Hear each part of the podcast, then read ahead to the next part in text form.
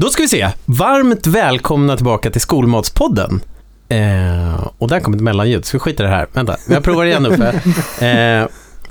Varmt välkomna tillbaka till Skolmatspodden. Och den här veckan, trot eller ej, har vi en till gäst. Och det är faktiskt ingen mindre än Sara Ask, som är... Nu ska vi se om jag kan dra hela grejen här, men jag tror det. Du är alltså legitimerad dietist. Du... Nej. Jag läste här liksom om Sara 7 gånger, men det sitter fortfarande inte. Men okej, vi provar igen.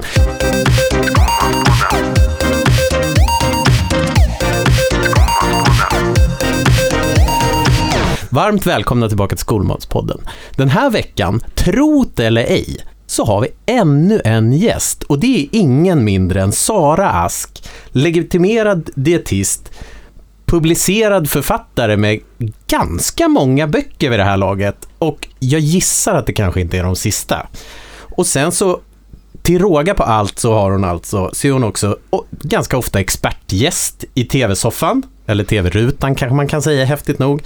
Det är poddar och det är föreläsare och utbildare. Har jag missat någonting, Sara? Nej, men det stämmer. Jag är också mamma. Det är ganska stort. Ja, det är ganska stort. Ja. Ja. Särskilt när det kommer till mat. Ja, det vet jag. Jag har en 2-åring hemma som... Ja, äter. Där blev det tyst. Just nu är det ärtor. Ja, exakt. Ja, men då lever du livet. Det gör jag verkligen. Vi har ju stötts på varandra både på utbildningar och Alas Guldko och lite sånt där. Exakt. Även på nätverksträffen för sex. Ja, just det. Chefer. Och där pratade vi ju lite om selektiv kost bland barn och allt sånt där. Liksom. Hur går tankarna kring det för din del när du föreläser och allt sånt liksom? Ja, men det här är ju ungefär det mest intressanta jag vet i faktiskt hela världen. När jag pratar om mat och barn så brukar jag alltid börja med, oavsett vilka det är jag pratar för, om det är föräldrar eller pedagoger eller kockar eller vad det än är, om hur barns smaksinne utvecklas eller liksom hur de närmas, hur de lär sig uppskatta eller först och främst acceptera och till slut i bästa fall uppskatta ny mat. Och då är det ju så att de allra flesta går igenom perioder när de är mer eller mindre selektiva. Och att det är helt naturligt. Och då menar du barn som inte har ätit medicin eller något? Nej, utan barn. Helt, alla barn. Ja. Det är klart att det finns alltid något undantag som bekräftar regeln eller vad det är man brukar säga. Men överlag så är det jättevanligt att barn från ungefär 1,5 års ålder och en bra bit upp i skolåldern är rätt petiga liksom. Det behöver inte vara så att de äter lite, men att de är ganska, att många barn är, kan ha svårt för grytor, gratänger, blandningar till exempel. Särskilt om det är mat som de inte har sett många gånger. En köttfärssås till exempel blir ju till slut som en liksom fast rätt för att de kanske har ätit den så många gånger så att de är vana den. Men när det här så här ny kikärtscurry eller vad det kan tänkas vara, där det är många olika saker i och deras liksom instinkt säger till dem så här, var på din vakt nu, för du vet inte riktigt vad det är i den här röran. Just det. Det är liksom, så funkar barn. Ja. Men hur ska vi som arbetar gentemot barnen då förhålla oss och tänka kring det där när vi lagar maten? Ja, alltså jag brukar prata om liksom olika sätt som man kan locka de här barnen, för att barn föds med en förkärlek för sött, energirikt och i viss mån salt. Inte så att man ska salta och söta maten, men liksom det är bra att veta att det har de med sig från början. Sen har de en skepsis mot syrliga och beska smaker som också är mer eller mindre tydlig beroende på hur vad man har för gener och vad man har för förmåga att känna de här olika syrliga och beska smakerna. Och det är för att det är generellt farliga grejer. Exakt, det har varit bra liksom, precis. Men, det har varit bra att vara skeptisk mot det. Kommer du ihåg när vi pratade om smaklöken? Det fanns ju olika smakpersoner. Bland annat att du inte var en supertaster. Ja, precis. Mm. Är det något som finns redan när de är små. Liksom. Absolut, i allra högsta grad. Det ser man redan hos, det här är sånt man kan se på gennivå, vilken förmåga man har att känna olika smaker. Och det som är mest beforskat, det är förmågan att känna bästa smaker. Och det ser man redan, det har man med sig direkt. Och då är det så här att om man tittar på barn som har den här ökade förmågan att känna bästa smaker, då tar det längre tid för dem generellt att lära sig gilla grönsaker. Om de får prova olika flingsorter så brukar de välja en sötare flingsort. De brukar vara lite mindre benägna att gilla vatten för de tycker kanske smakar för mycket. Att vattnet smakar för mycket? Ja, jag skulle gissa att det är någonting som gör att de ändå tycker att så här, nej, men det här var ingenting för mig. Nej. Så med de barnen behöver extra mycket tid på sig. Så där finns det en ärftlighet. Men sen finns det också en ärftlighet i hur nyfiken man är på nya grejer. Men där styr vi mer föräldrarna. Är de inte den nyfikenheten? Ja, det kan man tro. Men när man tittar på tvillingstudier då ser man så här att det är väldigt stor skillnad mellan enäggs- och tvåäggstvillingar. Och enäggstvillingar, de har ju samma genuppsättning i princip. Medan tvåäggstvillingar är inte mer lika än vanliga syskon. Och då har man räknat på det och sett att ungefär 80% av petigheten styrs av generna. Men sen naturligtvis så påverkar det också om föräldrarna bara serverar 4 olika typer av rätter. Ja, men då tar det ännu längre tid innan man som barn lär sig vidga sin matvy. Ja. Men helt klart att det här med generna spelar väldigt stor roll. Och jag bara... anekdotiskt kan jag titta på min egen lilla trio. Jag har 3 döttrar som är 11, 15 och 18. Och de har 3 helt olika förhållanden till mat. Där den ena är liksom, har följt väldigt så här, lite normalpet i perioder och sen så sluppit ur det. Sen har jag ett barn som fortfarande är väldigt petig även om det blir bättre och bättre. Ja. Och en som är så förtjust i olika saker så att hon gärna går och knackar på hos grannarna när hon tycker att det luktar mustigt och gott. Vad är det som serveras här, får man smaka? Alltså om någon hade knackat på min dörr att det doftar gott från min lägenhet, jag hade blivit överlycklig. Ja, det brukar vara populärt faktiskt. Gud vad härligt. Ja. Men jag tänkte på det, för att jag läste i någon av dina publicerade artiklar om neofobi. Och där skriver du att det liksom, toppen är någonstans runt 5. Precis. Och då är frågan, då blir det ju delvis ganska mycket föräldrarna som får tampas med den, men det är också förskolan. Det är absolut förskolan. Och är det liksom, är det någonting som förskolorna eller de som lagar mat till förskolor informeras om? Vet du det? Att de kan hjälpa där? Ja, om de träffar mig då informeras de. Så att de... Jag tror om inte annat så är det någonting de märker. Många brukar nicka väldigt igenkännande när jag pratar om det här. Men jag vet inte om det är liksom om det är någonting det utbildas i regelbundet. Jag tycker att det borde ingå mer eller mindre i både för pedagoger och kockar så att man bara vet vad det är som pågår. Verkligen. Och när jag läste det kände jag så här, jaha, det här är ju ganska viktigt. Ja. Just men ska vi dra lite snabbt vad det är?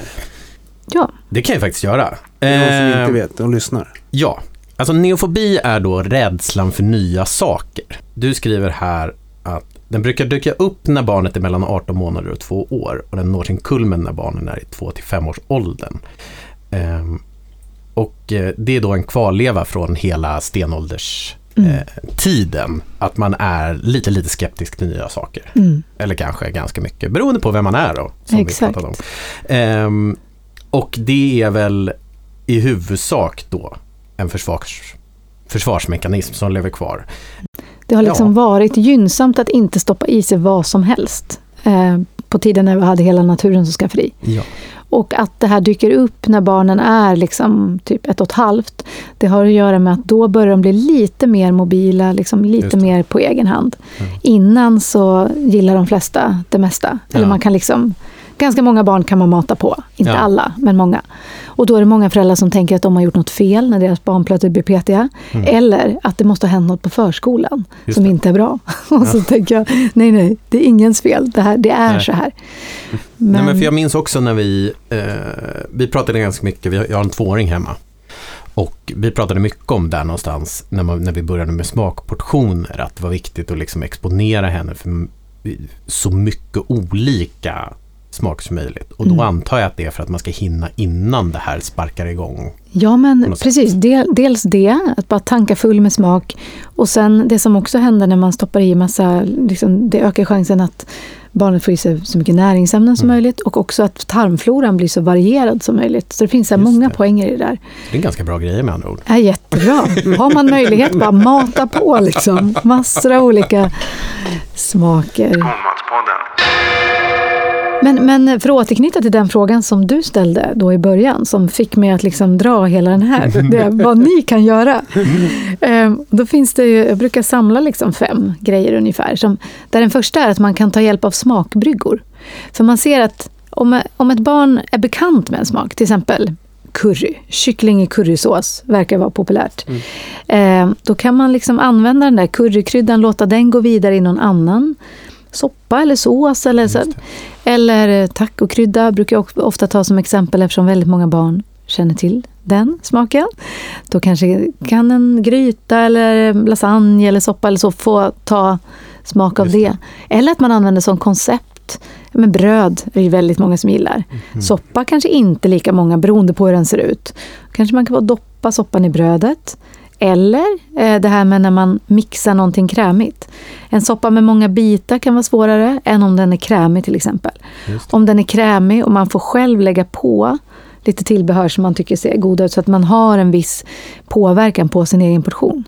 Då ser man att det är också lite lättare. Och sen lite vilka färger maten har. Om man ska använda sig av ett koncept, till exempel så här, men lasagne kanske man har serverat så pass många gånger så att många barn vet vad det är. Så vill man kanske få i lite mer vegetariskt och testa någonting till exempel. Då kan man låta den fortfarande vara lite, gå åt det rödorangea hållet. Bara för det är många barn som gillar blek och rödorange mat. Okay. Som att den liksom lockar lite mer än grön till exempel. Ja.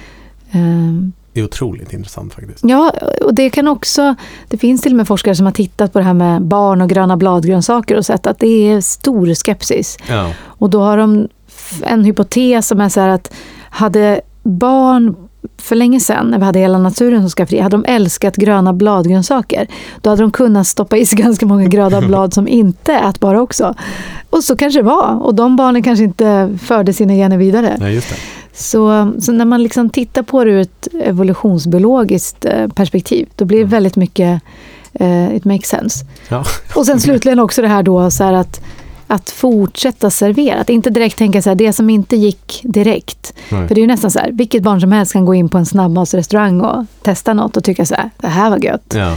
Men den mat som ni ska laga, den ska ju vara liksom näringsriktig, lite utmaning och så vidare.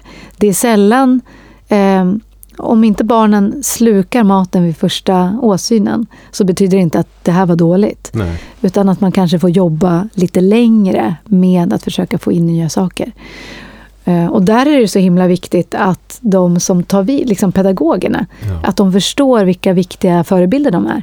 För precis som i djurvärlden tittar små ungar, barnungar, människoungar på vad de vuxna gör. Och inte bara vad de säger utan också så här, är det ett ansiktsuttryck som på något sätt avslöjar att det här var inte så smart.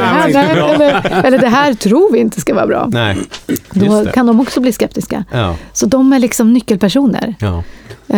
Alltså det är ju definitivt ni också. Men spelar nästan ingen roll hur bra saker ni plockar fram ifall de som tar vid inte förstår vikten av och förmedlar liksom, en positiv. Exakt.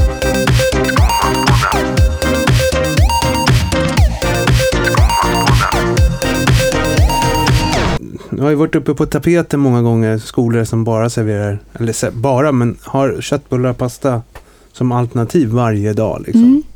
Jag personligen är ju emot det. Men finns det några positiva och negativa sidor med det liksom?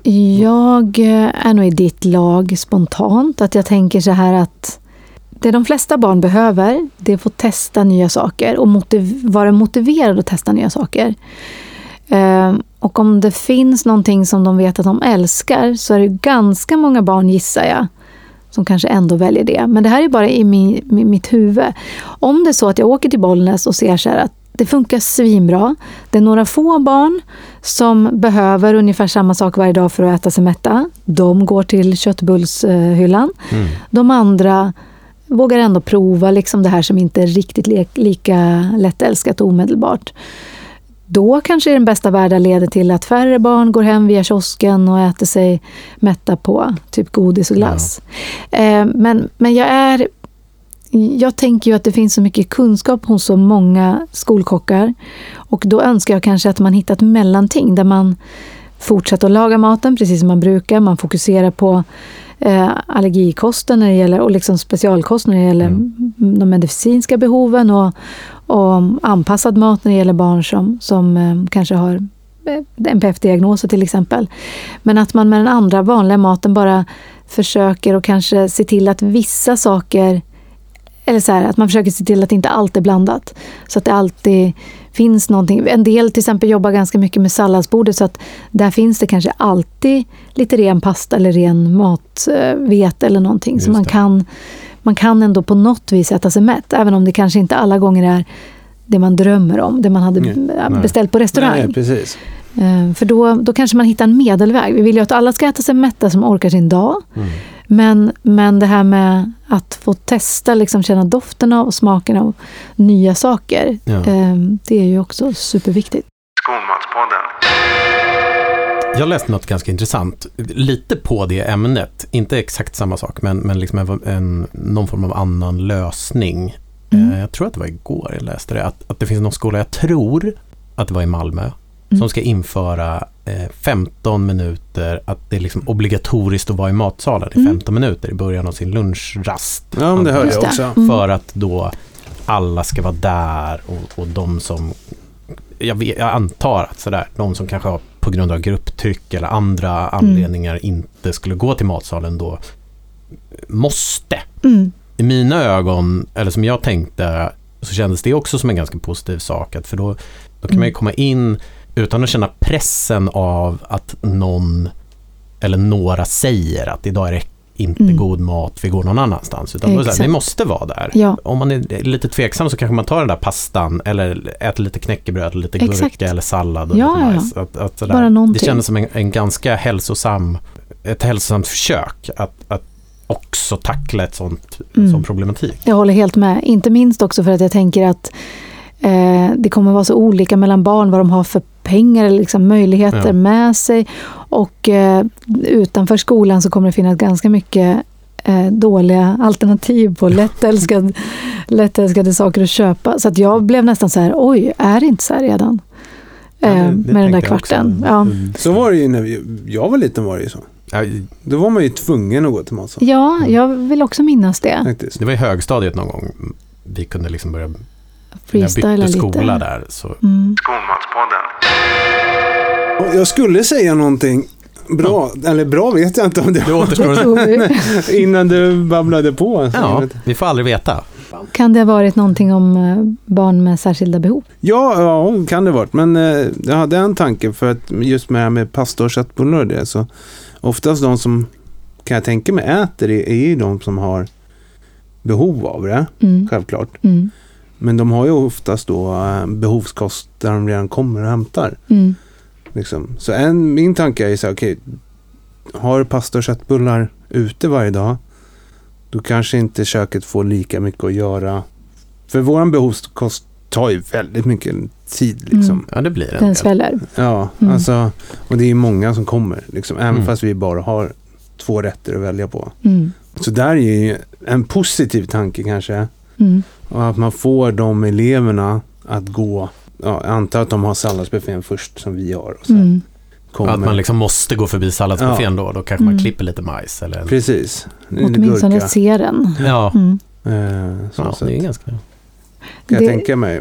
Ja, men så tänkte jag att en gissningsvis också är det jag tänkte då, det är väl så här att de barn som verkligen är i behov av anpassad kost, de brukar ju vara superselektiva.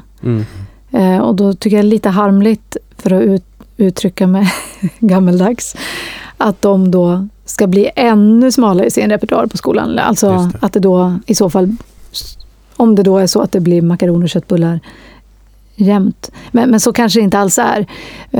Men jag funderade just då, blir det både den anpassade så här, behovskosten som ska lagas och köttbullar och makaroner och allergikosten och att man lägger tid på den vanliga maten som de flesta ändå behöver.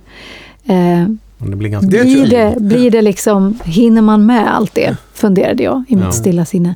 Men jag är ofta i Hälsingland. Jag skulle nästan vilja åka och göra studiebesök i Bollnäs där de kör köttbullarna och makaronerna. Mm.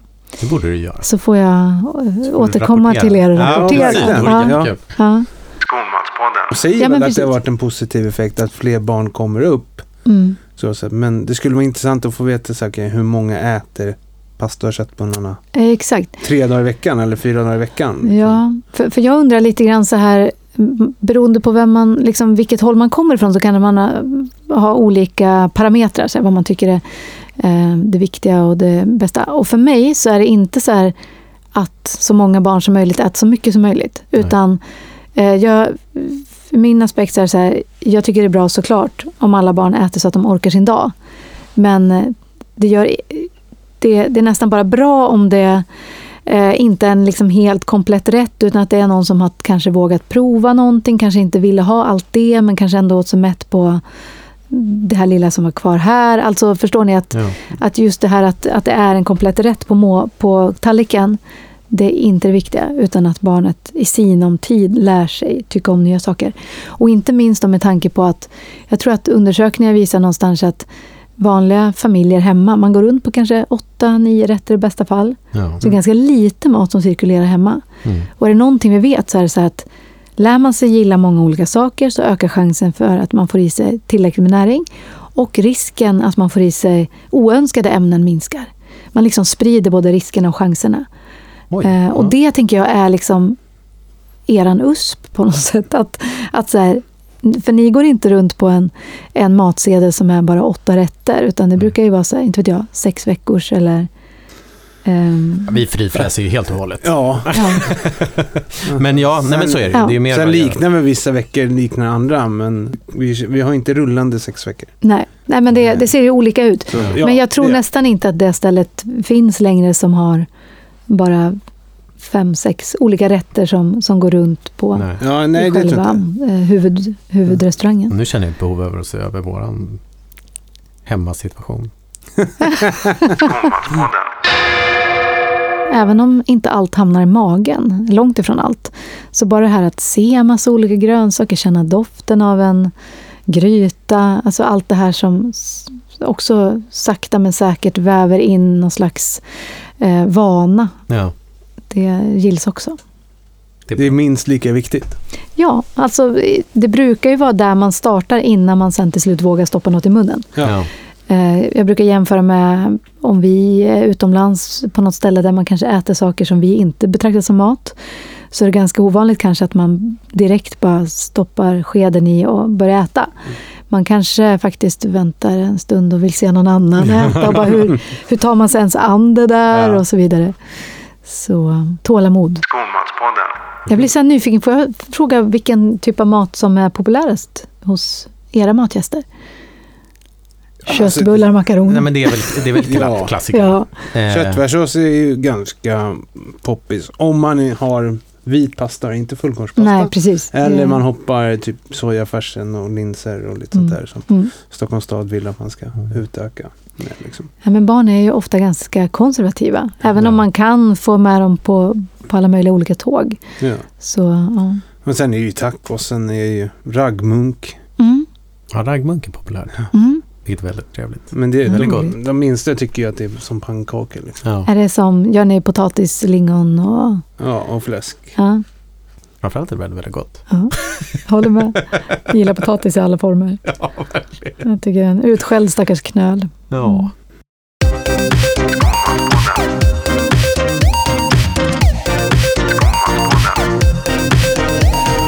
Jakob. Det är jag. Ska vi gå vidare lite? Ja, men det kan vi väl göra.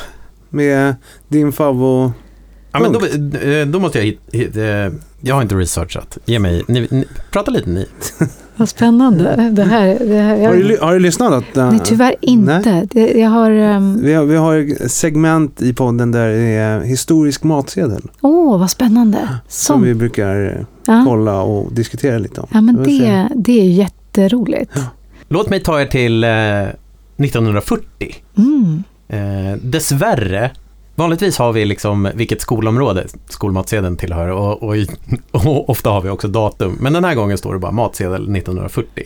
Vi inleder ganska starkt med en poddfavorit. Det är korv på menyn på måndagen. Det är korv. Bräckt korv med stuvning av vitkål och potatis. Ja. Det låter ju supersmarrigt tycker jag. Ja. Blekt och lite rosa. Ja. Ja. Lättälskat. Ja, minst varje gång. Ja, det är så. Ja, det. På tisdagen så, här fanns det alternativ till och med. Men vänta. Jag bara, med tanke på rosa. Mm. Lila har väl motsatsen? Ja, alltså det tror jag inte lockar på samma sätt. Det måste man nog lära sig. Jag själv tycker ju asballt när det är något lila på buffébordet. Men det är, bara vad det är många, hört, det är många som säger att det är svårare att få barnen att gilla rödkål än vitkål till exempel. Mm. Sen är det allt som är allt annat liksom vana exponera. Men det signalerar nog lite så här halv oätligt. Min mamma nämner ibland att hon någon gång köpte sån här blå potatis till oss och gjorde Blå Kongo. Ja, precis, och gjorde potatismos på det och varken jag eller mina bröder vill ens röra det. Det blir väl lila gissar jag. Jag har faktiskt också en sån erfarenhet fast jag köpte sån här svart pasta när barnen var små. Ja. I samband med den här tiden då. Jag tänkte lite att nu blir det Halloween-tema. Bara mitt ena barn, hon liksom tog all pasta och så här bara tog bort den från sin tallrik. Hon ville inte att det skulle vara där. Nej. Okej, vi fortsätter med stuvning på tisdagen. Mm. Håll i er, för då är det köttfärs eller köttbullar. Lite oklart. Mm. Med stuvade makaroner. Och det, gud vad gott. Om man pratar om öppna mål. Mm. Stuvade makaroner är väl... Oj, verkligen. Lättsvalt. Ja, men klättrar vi till onsdagen däremot. Då utmanar man i alla fall mig. Är det lungmos? Nej. Det hade väl utmanat mer. Men då är det sillpudding. Punkt. Mm. Nu börjar vi känna att vi är på 40-talet. Ja, jag kände också det. Ja. Där hade jag nog... Ja, mycket omega-3, D-vitamin, selen, jod. Mm. Ja, jag hade garanterat sökt mig till samhällsbuffén. Jag trodde du skulle säga den fanns. Till grillen. Ja, till och med det. Och på torsdagen var det till och med kålsoppa med potatis, rotsaker och fläsk. Mm. Jag tycker att det låter supersmarrigt. Mm. Och lite sött och gött. Aha, ja. Sött och gött. Och salt. Och på fredagen, det är ganska mycket fläsk. Det är väl inte så konstigt med tanke på när i tiden det var. Fläskpannkaka med morotstrimlor och lingonsylt. Det är ju bara gott. Ja. Gudars skymning, vilken vecka de hade. Ja, det var en bra vecka. Ja, vi är inte klara. För på 40-talet. Just det, det gick man på lördagen också. Jajamän. Mm. Och på lördagen lever vi. Blodpudding med lingonsylt. Ja. Älskar blodpudding. Jag tycker det är så gott. Det är ju väldigt mycket näring för pengarna. Ja, det är det ju. Mm. Det blir nästan inte bättre än så.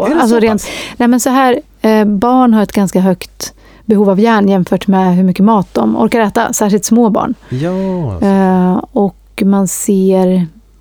Ja, men barndomen och ungdomen för unga tjejer är ju en period när man har ökad risk för järnbrist. Och blodpudding är den i särklass bästa järnkällan. Ja, där hör ni. Proppa barnen fulla. Jag tycker det är så gott. Ja, jag tycker det är gott.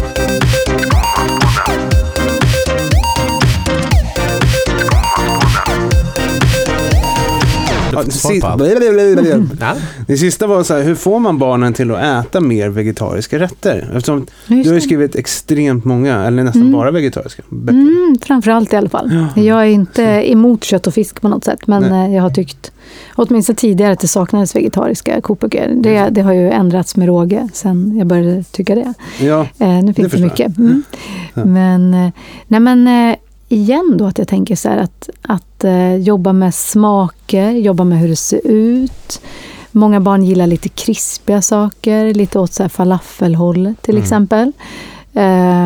Att jobba lite med nudging kanske, att så här fundera på var i kedjan ställer man det vegetariska. Innan barn har bekantat sig med en rätt så kan man ju också ha det som liten extra rätt. Så att det blir någonting som blir lite så här spännande. Där står något som håller på att ta slut. Det måste jag nog prova lite ifrån. Och jag har goda erfarenheter av lite grann så här, alltså grytor som har lite söta kryddor.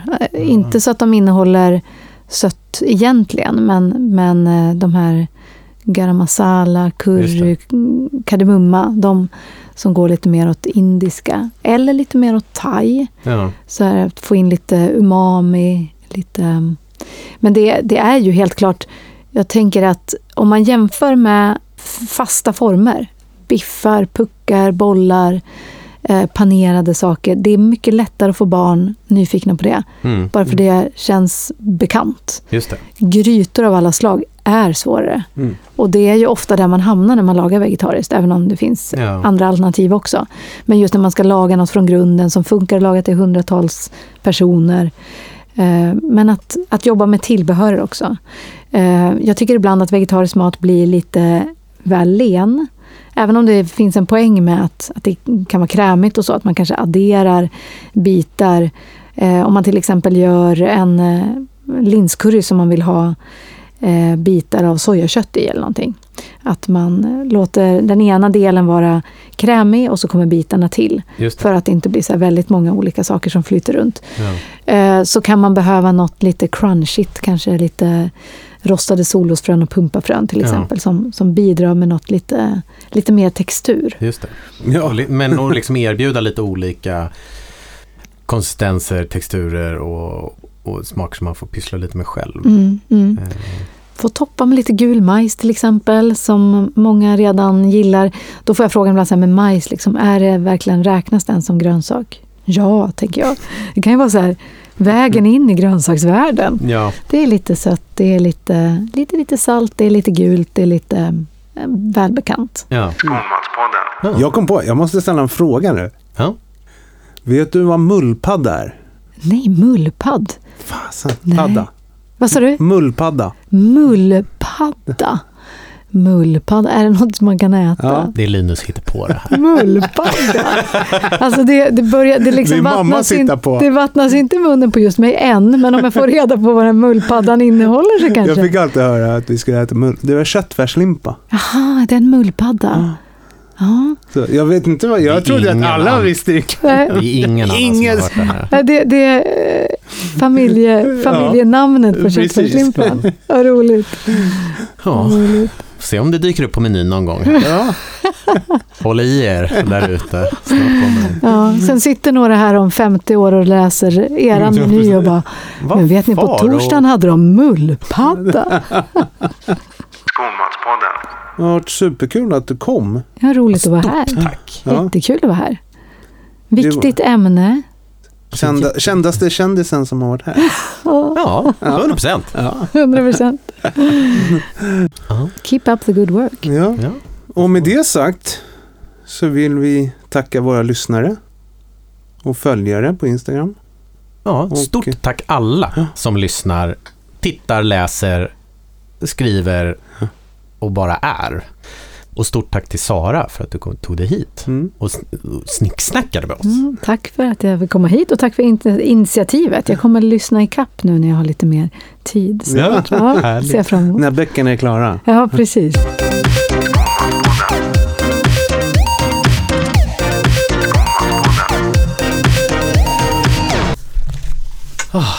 Jag måste också säga, jag kikade på din Instagram och blev så glad. Berätta. När jag såg inlägget om pizza. Jaha. Nog inte ganska gammalt eftersom det var nyårsdagen. Ja, alltså jag måste erkänna att jag liksom halkade ur Instagram för några år sedan och sen så bara ligger den där.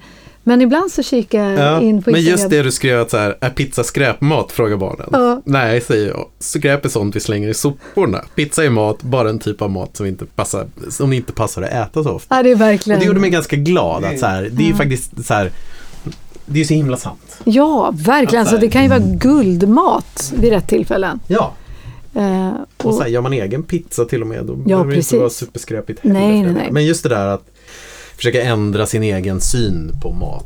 Ja. Att det handlar om mått mätta kanske snarare. Exakt. För det som är spännande också, det är att pratar man för mycket om nej, det där är inte bra, där är skräp och där är onyttigt. Mm. Det lockar. Alltså inte bara det här förbjuden frukt smakar bäst, utan det är så här studie på studie som visar. Mm. Säger man till vuxna eller till barn, ger man en bar och säger så här, den här är väldigt nyttig. Och så får de skatta hur god de tyckte de var. Så ger man samma bar och säger, det här är en som är, det här ska du inte äta så mycket av. Mm. Då skattar man en som godare. Mm. Så att det är liksom... Ja, men så är det lite på riktigt faktiskt. Skolmatspodden.